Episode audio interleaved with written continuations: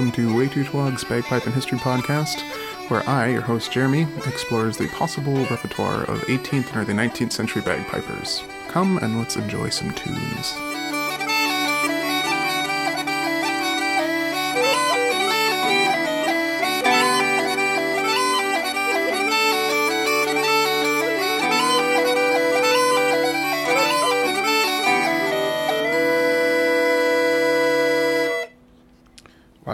So a lot of thank yous, I guess, uh, this episode. Um, really enjoyed John Charles's episode.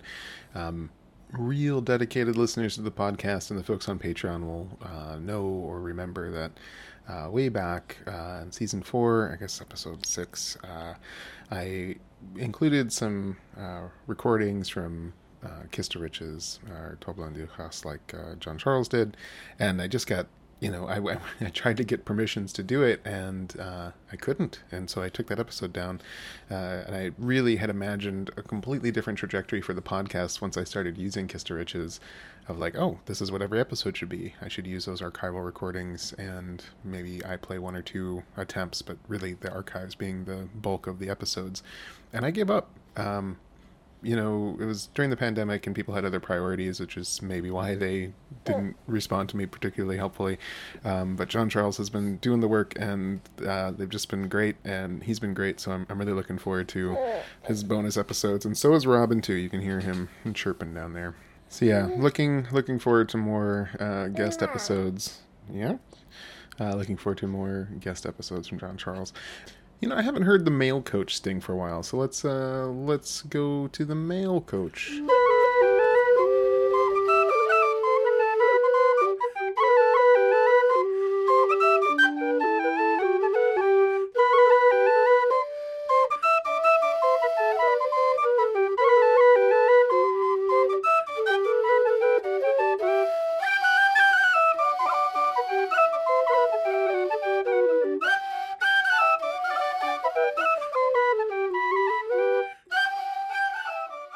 I think our, our male coach sting kind of got out of use uh, after season five. haven't used it much, and really mostly I used it for when Keith Sanger emailed it anyway, and uh, so it felt like a good thing to bring on a retirement for this episode. Uh, shortly after I posted the Halloween episode, uh, Keith emailed me with uh, an article he wrote a couple of years ago on the Piper's warning to his master, and uh, yeah, it's got some interesting new research, and I asked him if I could read on the podcast, and he said go for it, and I've, Keith has done that for me a couple times, and I, I, don't think I've ever actually gotten around to reading one of his articles. So we'll read this uh, report on Piper's warning to his master before we kick off the tunes.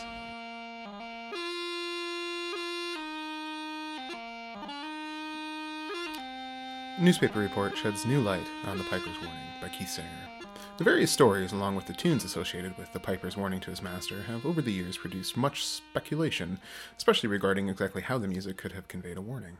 In 1982, Alec Haddow, in his book of the history and structure of Ceol Mor, devoted a number of pages to bringing together and analyzing the background to this tune, but came to the conclusion that, quote, it seems most unlikely that we can ever know what really happened, but the body of tradition is so great that one inclines to the belief that some version of the story is probably true, end quote.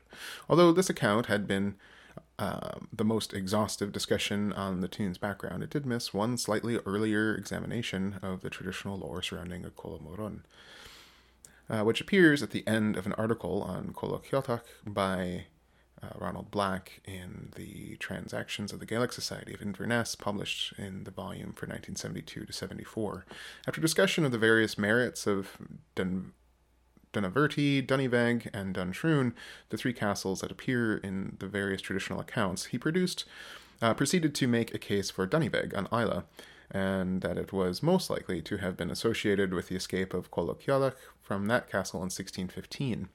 That is where things have rested, apart from occasional discussion regarding that what in the tune structure would have consisted of a warning to someone in a boat approaching a castle, now in enemy hands. The basis of this traditional stories uh, but a recent discovery of a contemporary newsport, uh, newspaper report, which refers to the events, throws some completely new light on what happened. It appeared on Thursday, 30th September 1647 in issue 133 of the Moderate Intelligencer, a, a paper which had been founded in London in 1645. At the end of an article on the final capture and execution of old Coll Ciotach, uh, it refers back to his previous escape from capture. For when they had in those days hold this old rebellious fox Coll Ciotach in a castle within an island, and had his ships and force enough to have battered the place and have taken him, he having two or three boats under the castle in the dark night, slipped into one of them, and set a bagpiper in the other, who playing all the ship's boats followed the sound of the bagpipe, while in the meantime Coll Ciotach in the other boat escaped away. From what is known about Ciotach, sacrificing his piper as a means to escape is not out of character, and the words to the song, A Colla Morun, suggest a piper possibly devoted enough to do it. But a somewhat more charitable view of his actions, apart from the fact that the scenario as described does not fit the description of Piper's warning is that the Piper had been placed in the leading boat of the escape attempt with instructions to strike up if it encountered any of blockading ships, which in turn warned off the following boats uh, containing Colla as well as drawing in the rest of the blockading vessels. This would also suggest that it was the fact that the Piper played rather than what he played that would have constitute, constituted the warning. End quote. Uh, sorry, and uh, another aspect of this account that might also add credibility is that the Piper was presumably captured at sea along with the boat, since those left behind by Ciotach in Duniveg had yet to surrender. The predominantly Campbell forces involved in the blockade may have considered simply sailing the, cap- uh, sailing the captured Piper and boat's crew to the security of the Campbell Castle at Duntroon for imprisonment, the easiest option given the prevailing winds and tides. It would also nicely explain the reason why the confusion between the two castles and uh, would have arisen in the traditional stories, especially the captured Piper, uh, if the captured Piper was subsequently executed while still at Duntroon. The full text of the newspaper report reads Old Coll Ciotach, who was taken in the cliffs, not far from the last conquered castle in the highlands, held out by himself, out of which he was stealing away by the rocks, was lately brought prisoner, and Captain Brown's ship to Burntisland, and after sent westward to the Armee, there sentenced and on the 15th of September hanged. The deserved end of one that had been outlawed and in rebellion in the kingdom for the space of six and thirty years. Lieutenant General Leslie's horse hath done more in eleven months as to the extirpation of this and other outlaws and rebels in the Red Country than King James and his warriors could do in seventeen years. For when they had in those days hold this rebellious fox, Ciotach, in the castle within an island, and had ships and force enough to have battered the place, and taken him, he having two or three boats under the castle, the dark night slipped into one of them, and set a bagpiper in the other, who playing all the ship's boats followed the sound of the bagpipe, while in the meantime Ciotach, in the other boat, escaped away. The Marquis of Argyle's country is extremely depopulate, scarce an inhabitant in eighty or hundred miles together on the sea coast. Both man, woman, and child, of those that were in rebellion, went to pot, being thrown down the rocks, and other odd deaths most or all the highlands are now quiet, except where the Marquis of Huntly still skulks to and fro with forty or fifty followers, and no more, as is said. But it's to be wished they may not again unhappily prove as a snowball. All seems quiet at present. From the Modern Intelligencer, London, Thursday, 30th September 1647, issue 133. Hmm, thank you, Keith. Yeah, that's uh, interesting research. I like that it kind of still gels with everything, and it makes me feel like I should finally read that Haddo book. Uh, Haddo? Haddo? Uh, anyway, the structures of Ceol Mor bought that a while back, but haven't cracked it even. Uh, okay, anyway, let's get on with some tunes. Um, the bulk of the episode is, well, really, this episode came about for a couple reasons. Um, I got a new set of small pipes, so it's like new bagpipe day. Uh, for years, I have wanted a set of John Walsh shuttle pipes. I think I talked about this on the Halloween episode, and uh, my buddy Dave Barrett indeed had a set in his um, closet and sold them to me. So I've got a set of John Walsh shuttle pipes finally. So uh, wound up playing through a bunch of tunes on it, and uh, yeah, largely played through a bunch of Barry Shears tunes, and last time I played through one of uh, Barry Shears' books, I really enjoyed pairing it with a historic setting or a historic collection too. So um, Barry's tunes are great on their own right, and last time it was really interesting to pair it with a, a big playthrough of Eliza Ross. Uh, this time around, I'm doing a big playthrough of Donald McDonald's. Um, I think it's 1828, his collection of dance music. Um, I'm not sure that there's not as much of a connection in the music stylings of Donald McDonald as there was between um, Eliza Ross and the Cape Breton stuff. But, uh, but yeah, still really awesome tunes from Barry and awesome tunes from Donald McDonald. Some are repeats on the Donald McDonald stuff. I'm starting a kind of playthrough. This is the first episode of playing every tune in Donald McDonald's collection. Um, so this is the first 10 tunes or so, I think. But anyway, uh, let's get started with those John Walsh shuttle pipe. All right, we'll start with uh, one of Barry's jigs. This is the Royston session. Um, you know, I saw Barry's book was coming out, and I knew that I was going to be getting a set of small pipes, and so I was trying to get a hold of a copy of it. But the shipping uh, was sort of pricey, and I was asking if there's a place to get it in the states, and Barry just sent it to me, which is absurdly generous. So um, anyway, we're going to play some tunes, and people should buy his book for Christmas. Uh, so it's worth it for him to have comped me a book. Uh, anyway, here's the Royston session.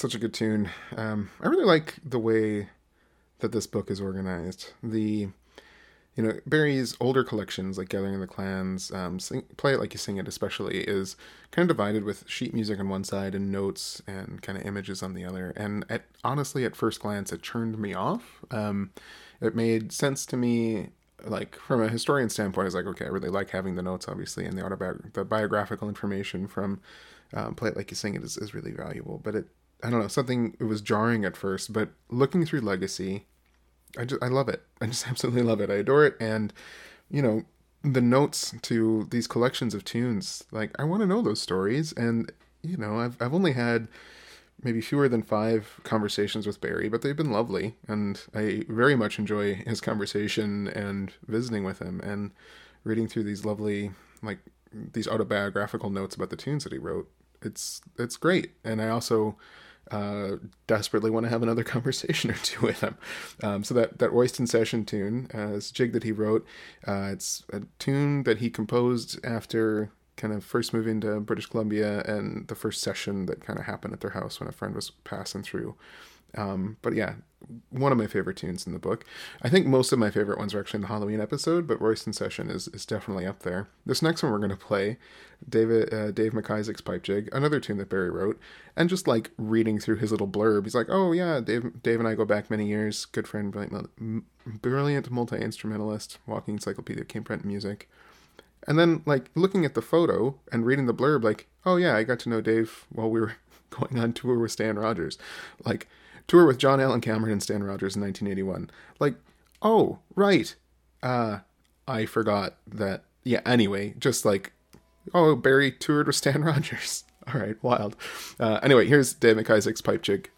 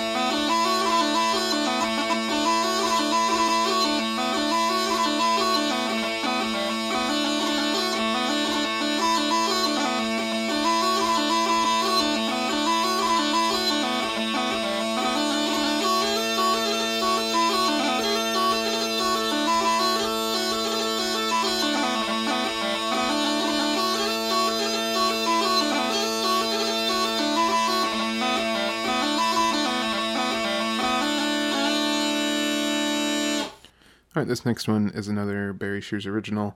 Uh, this is a jig called Wee Paddy, named after Bill McGinnis.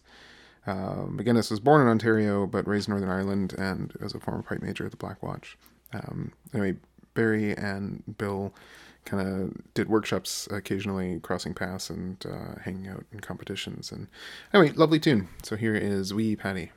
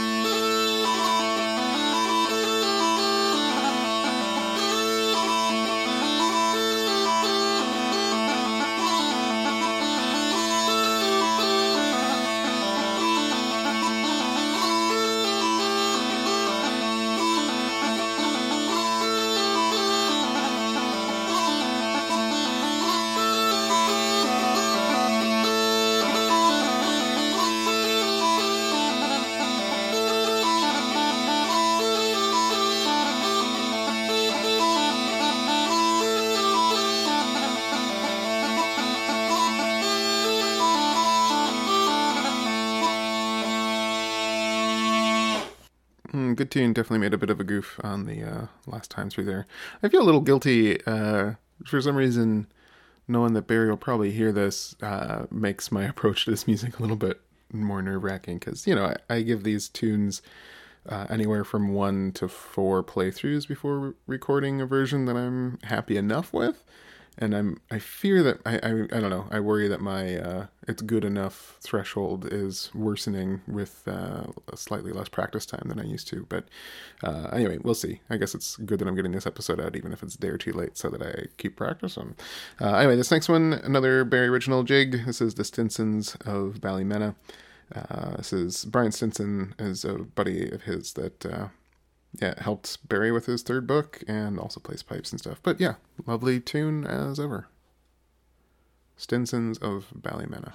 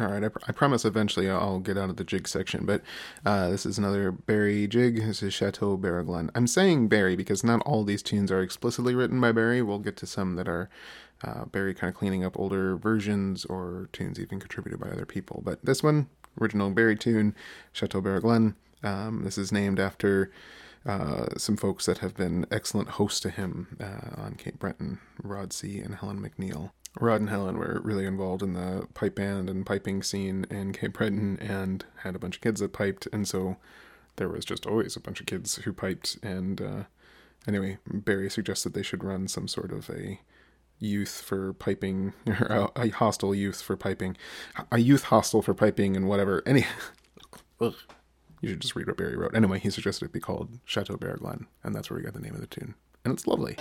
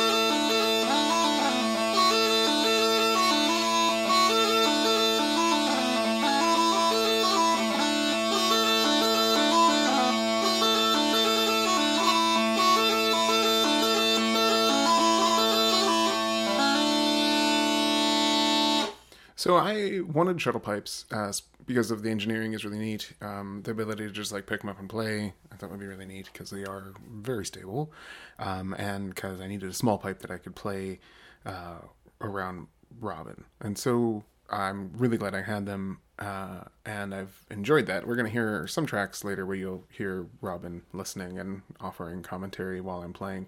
Um, he he doesn't mind them. He's really more interested in my fingers, seemingly, than the music at this point. Uh, he does a sweet thing when I'm playing whistle. I, I, will like hug him and play whistle, and he'll grab my fingers, um, sometimes enabling me to play, sometimes not.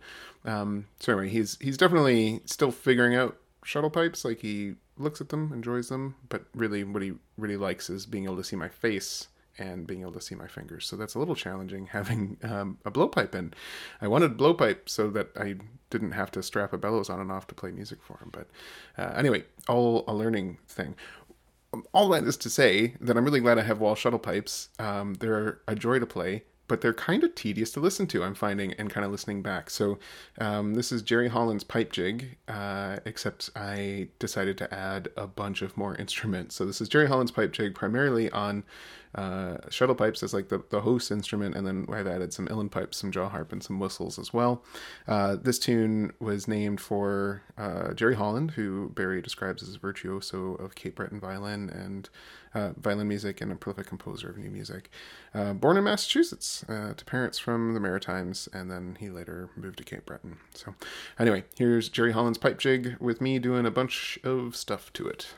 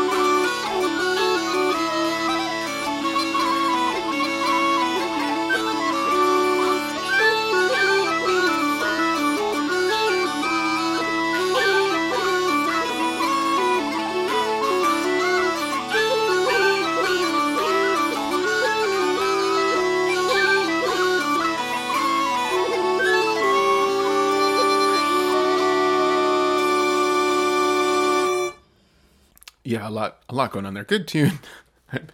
I maybe need to, uh, consider that your palate cleanser. Jaw harp and whistle. If that if that doesn't clear your palate and make you ready for something a little bit more calm, uh, I don't know what will. Uh, so next we're going to do a couple more of these autobiographical ones. These ones seemed um, good to kind of do at the end here. This is uh, Mary Jane Kelly, which is um, a jig that Barry wrote for his mother-in-law. And yeah, again, as with all these, it's a lovely tune. But here's Mary Jane.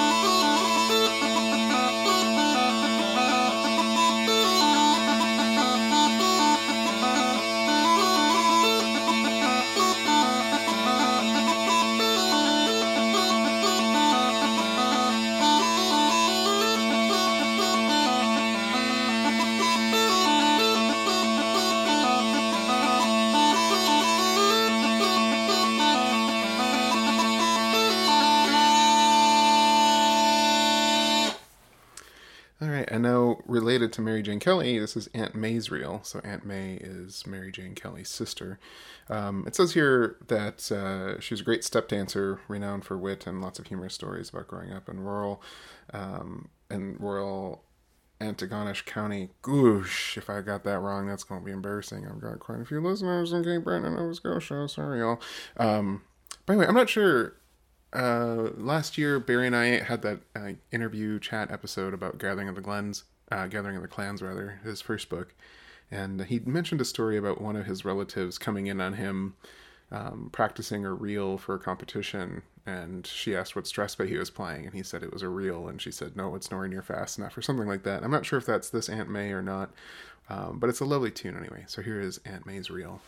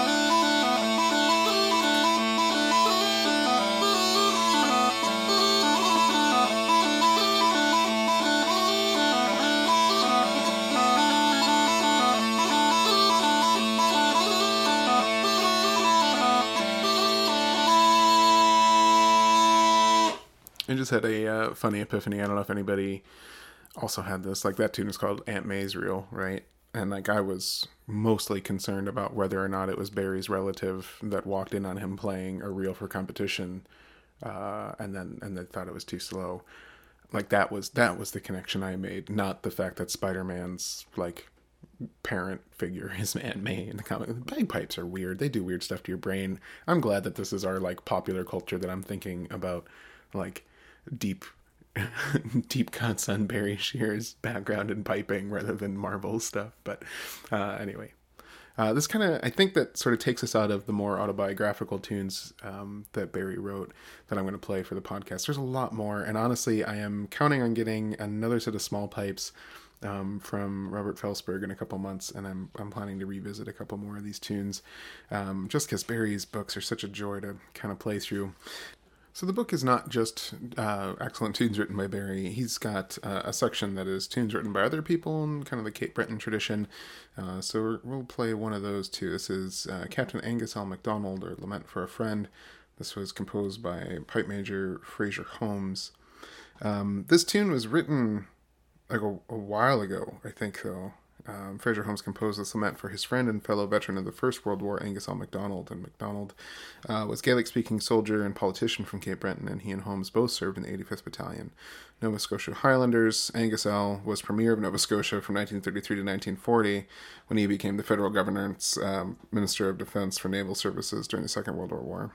Man, Premier again in 1945 to 1954, and he died in office.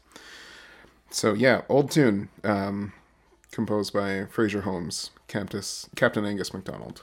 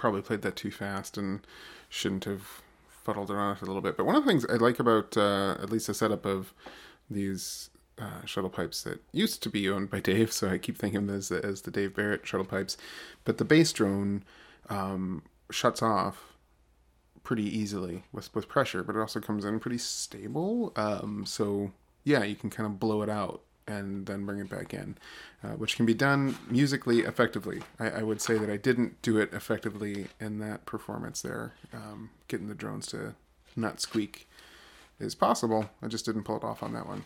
All right, this next one is uh, one of another type of uh, tunes that show up a lot in Barry's book here, which are tunes that he transcribed from older sources. So this is John McEachin's McEachin's Reel or McEachin's Reel, um, which Barry got off of a recording from Walter Beaton uh, from Pictou County. Uh, you know, Barry says he's seen this tune in a couple 19th century settings, as well as in Joseph MacDonald's um, treatise on the Highland bagpipe from 1760 ish. So, yeah, cool old tune, and yeah, fun fun to play too. So, anyway, here's John McEachin's Reel.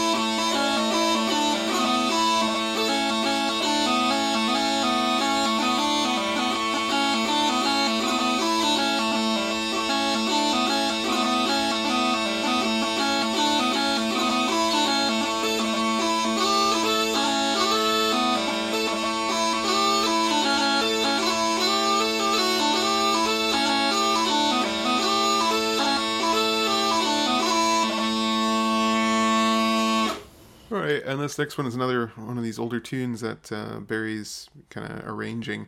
And this one is Celebrate the Big Bonnet or Huger uh, Vonad Moor, uh, I think. That's how you say that.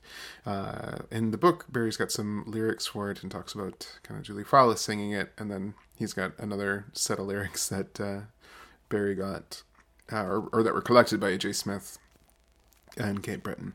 Anyway, here is uh, Celebrate the Big Bonnet and this is the first track that you can hear Robin being entertained or not by listening to the pipes.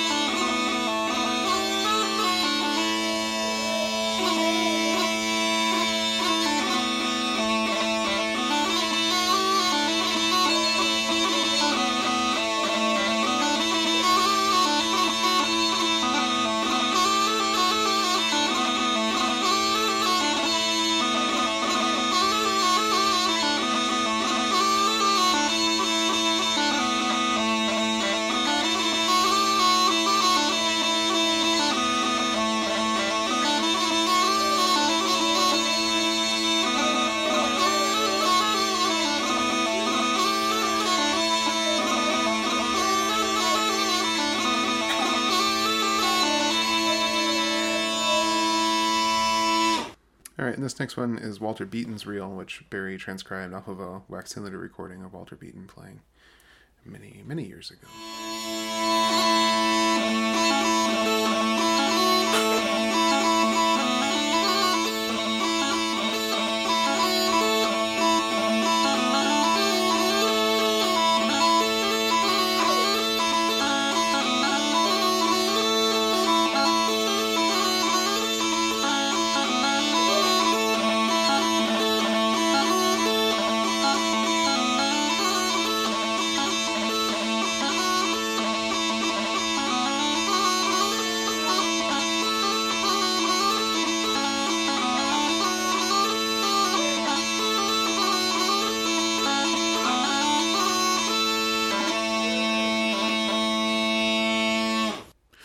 Awkwardly enough, this uh, this last new to me recording for this week uh, from Barry's book uh, is another one that he wrote, uh, "Snuffing the Candle." Snuffing the Candle, like I, I recorded it, I had it in my notes, and it just feels like such an old sounding tune that I didn't realize it was a new one to Barry. So, anyway, here is "Snuffing the Candle," which is a reference to a uh, basically Cape Breton trick in dancing was to put out a flame with the heels.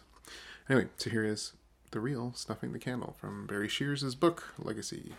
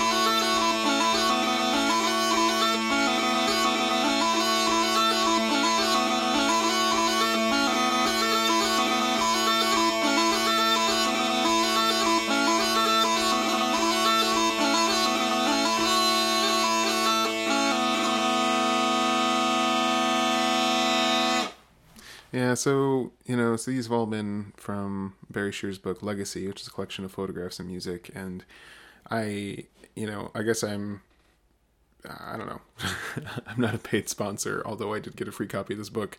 Uh, so, but I don't know. You've heard the tunes; they're awesome.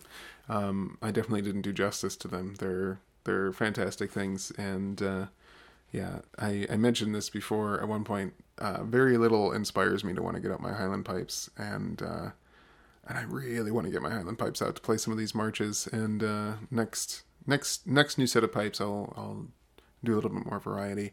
Um, it felt right to do you know all of these Barry tunes on an instrument, also from you know from from Nova Scotia, I guess Cape Breton ish, and uh, yeah, it's um it's good stuff. It's really good music. Check it out. There's time to get it before Christmas.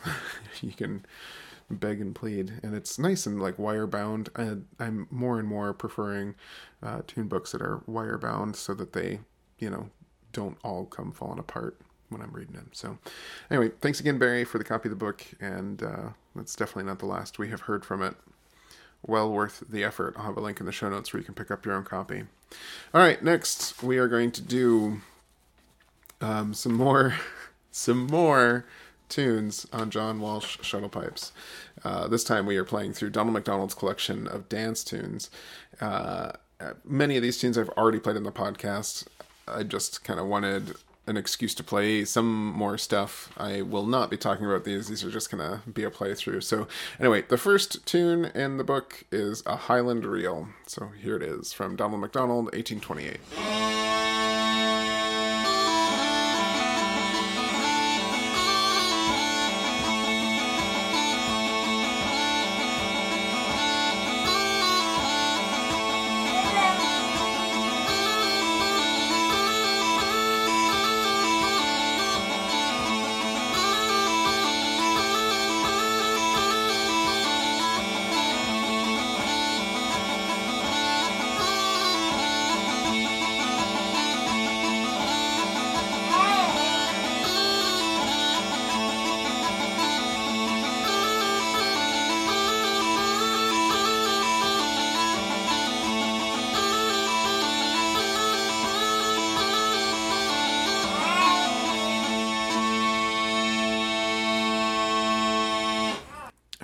And uh, here's tune two, also with Robin having some strong opinions about it. Uh, this is Sweet Molly, tune two.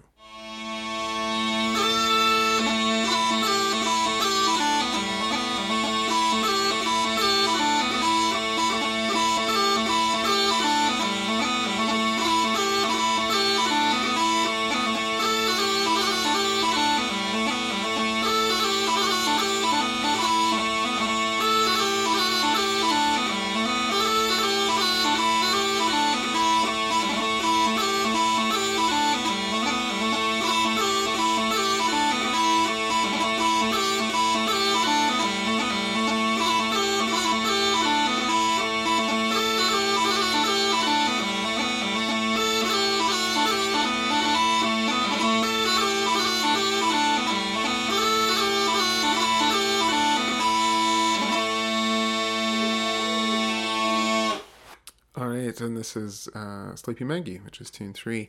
Um, yeah. Anyway, yeah, it's kind of cool. Robin was getting pretty fussy, and then I switched to Sleepy Maggie, and he, I don't know, he kind of chilled out. He likes this tune anyway, which makes sense because the old uh, David Young setting for it is called Jolly Robin, so maybe that's why. Maybe we'll include that too. Sleepy Maggie is a tune that I like half finished a deep dive episode on, so Anyway, here is Donald McDonald setting for Sleeping Maggie, and maybe I'll do some more with it.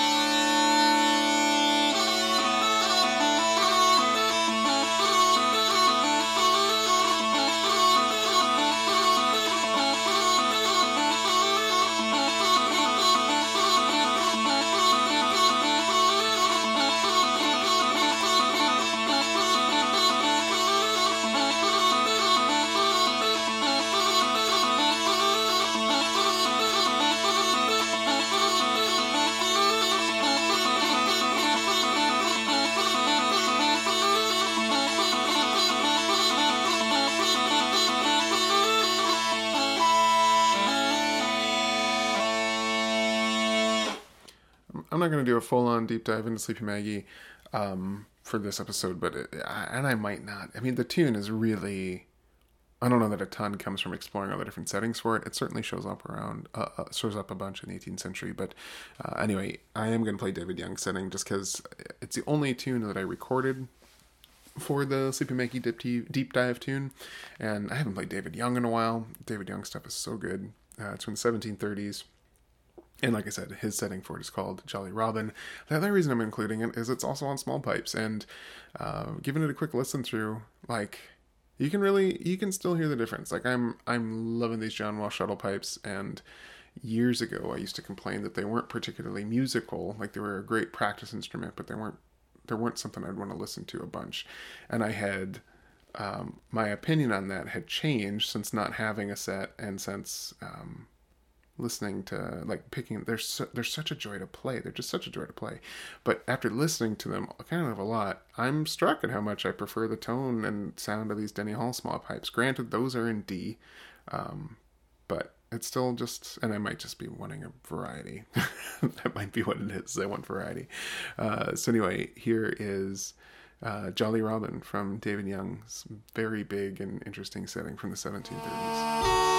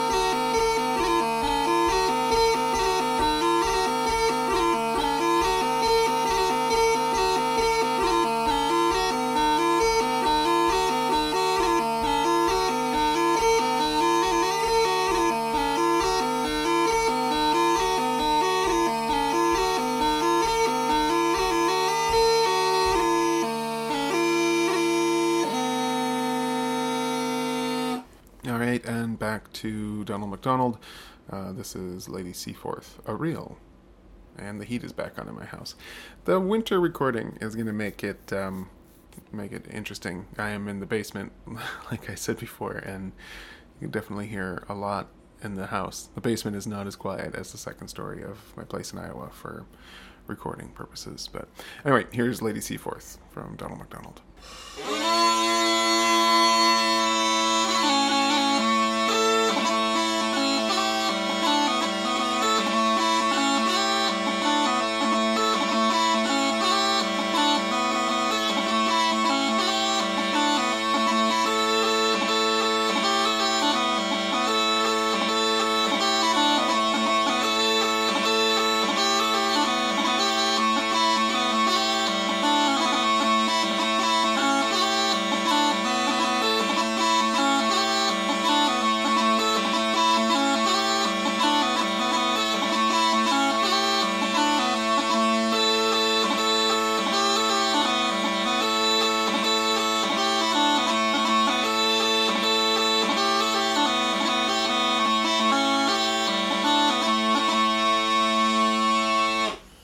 Right, and this next one is a little painful to listen to because uh, I, I, get Robin's interest again and then clearly lose it by the end. But anyway, this is uh, Lady Mary Mackay.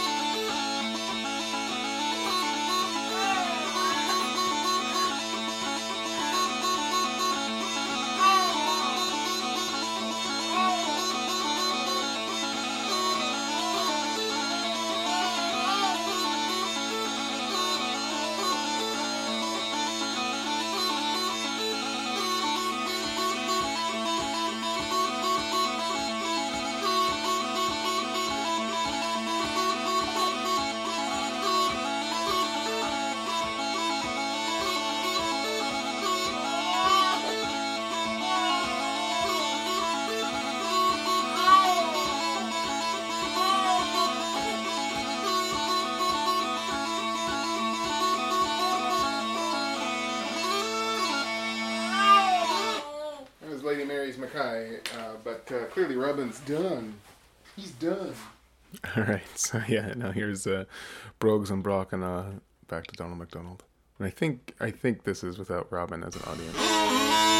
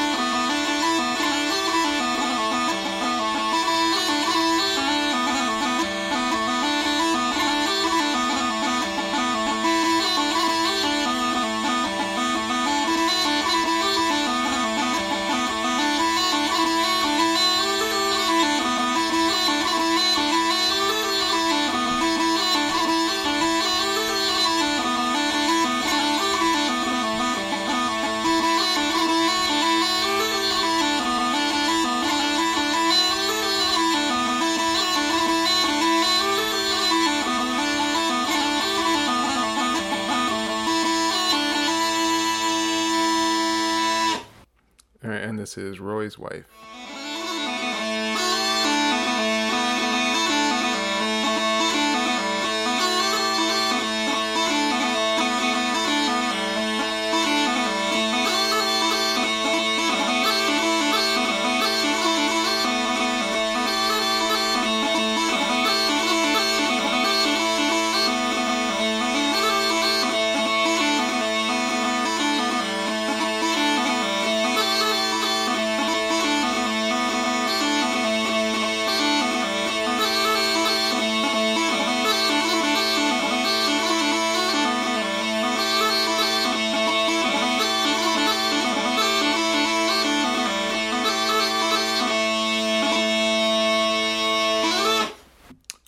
Next is uh, Cameronian Rant, which is I, I, honestly that's the third episode on Caber Feidh that I never quite could figure out a way to need to finish because it's also similar. But uh, anyway, here's Cameronian Rant from Donald McDonald. So this is another tune from the family of Black and the Gray and Caber Feidh and all that.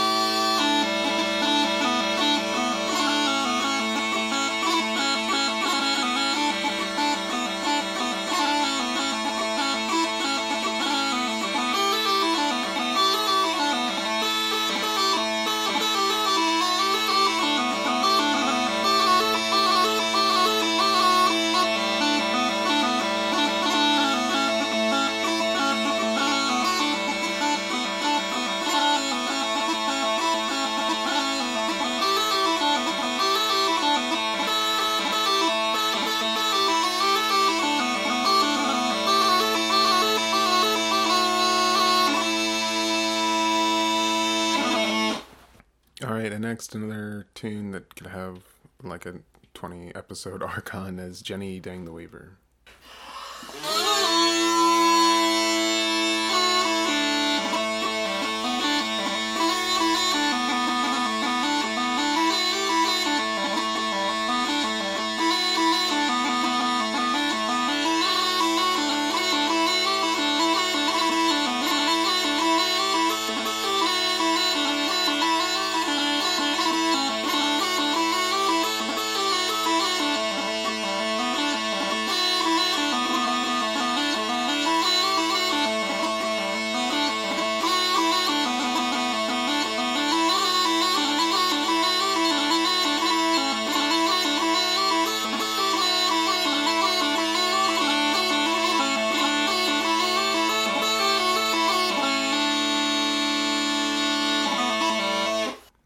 And this is Tail Toddle.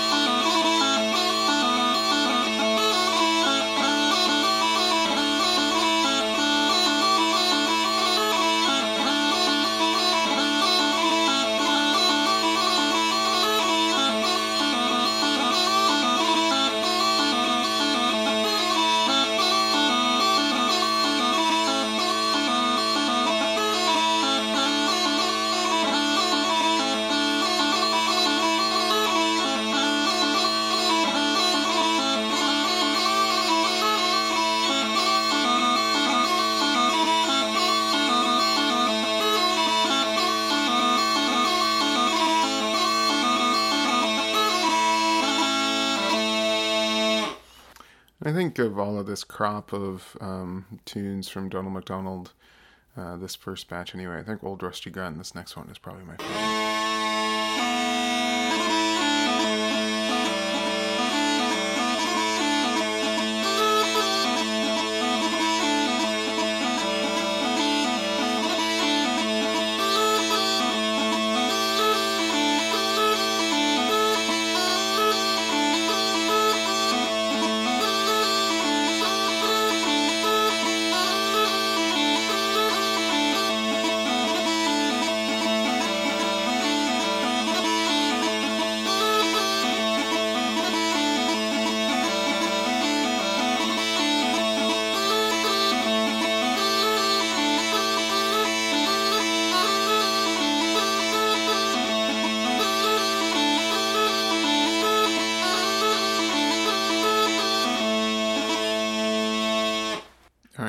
This is the Piper's Maggot.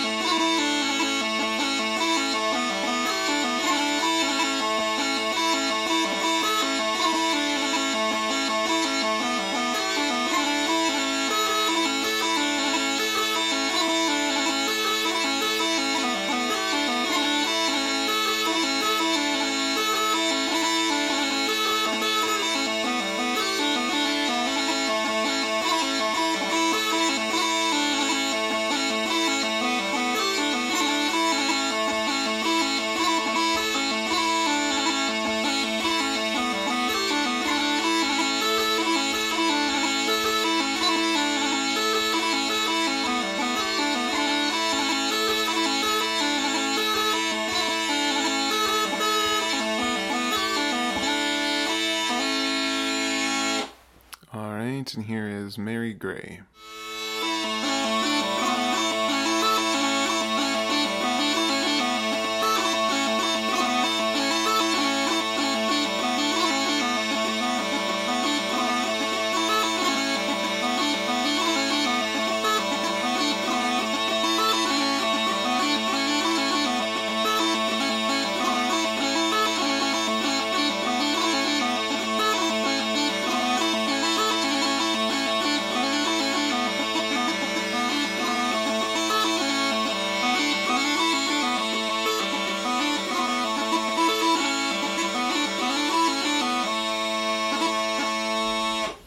Here's a tune I'm pretty sure I've done recently. This is Keep the Country Bonnie Lassie.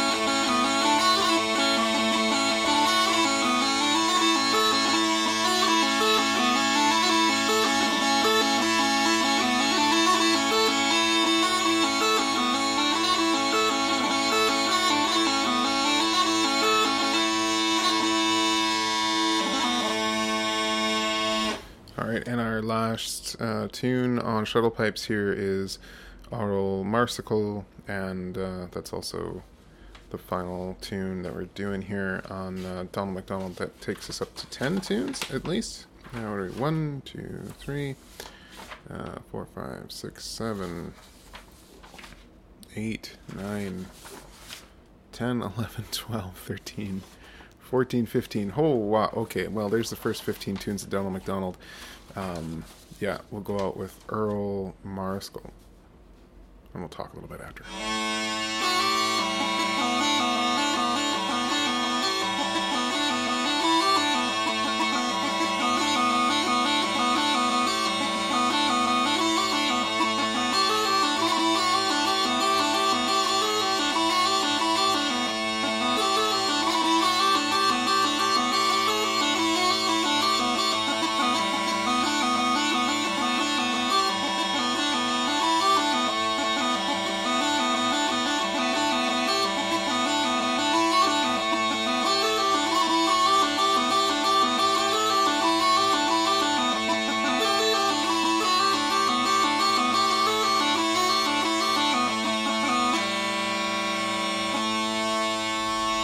So yeah, there's the first 15 tunes in Donald McDonald's uh, collection of dance music. This is a collection of quick steps, strathspeys, reels, and jigs, arranged for the Highland bagpipe. Um, yeah, I was using uh, the version that's from uh, Ceol Sean, but there's also uh, another setting that I'll link in the show notes to. Um, uh, that's that's from the John Glen collection.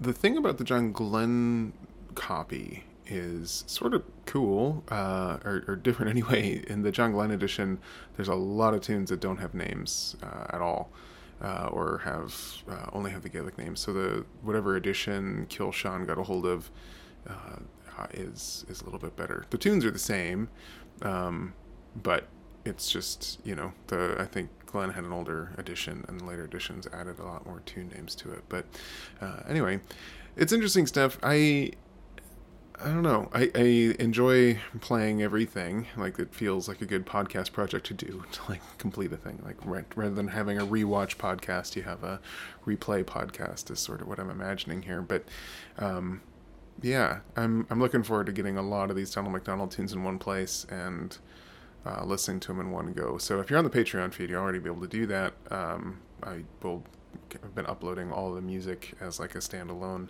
um, album essentially uh, for for Patreon folks. So if you are interested in that, go over to waytotwog.com slash or patreon.com slash waytotwog rather. Um, and you can get bonus episodes and those just study episodes. And I also have been putting together, um, when it makes sense, um, PDFs of books. Didn't I'm not going to do that for Barry's tunes, obviously, because that's a book you can still go get. But I will try to throw in um, stills of the um, the Donald McDonald book. I don't know. I, I really like this book. You know, for the longest time, uh, it was the only book I had. Like I had O'Farrell and I had Donald McDonald, and literally for ten years, fifteen years, I thought that my version of Donald McDonald was actually Angus Mackay because I didn't print the cover. Um, because I, I just it was a borrowed copy from a museum friend, and uh, I didn't include the cover because I just wanted the tunes. And uh, anyway, it's good stuff. Um, but I will wait for later to have some epiphanies about it, I guess. So, anyway, here's another set of Earl Mariscal.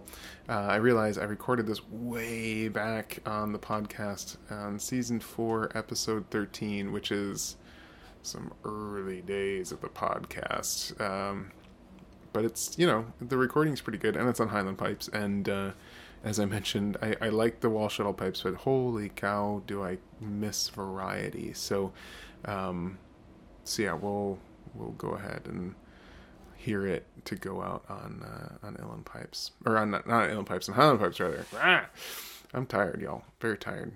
It's been a day. Uh, anyway, so season four, episode thirteen, I think is. Uh, at one point, I finally realized that I was wrong about Donald McDonald, uh, and that was episode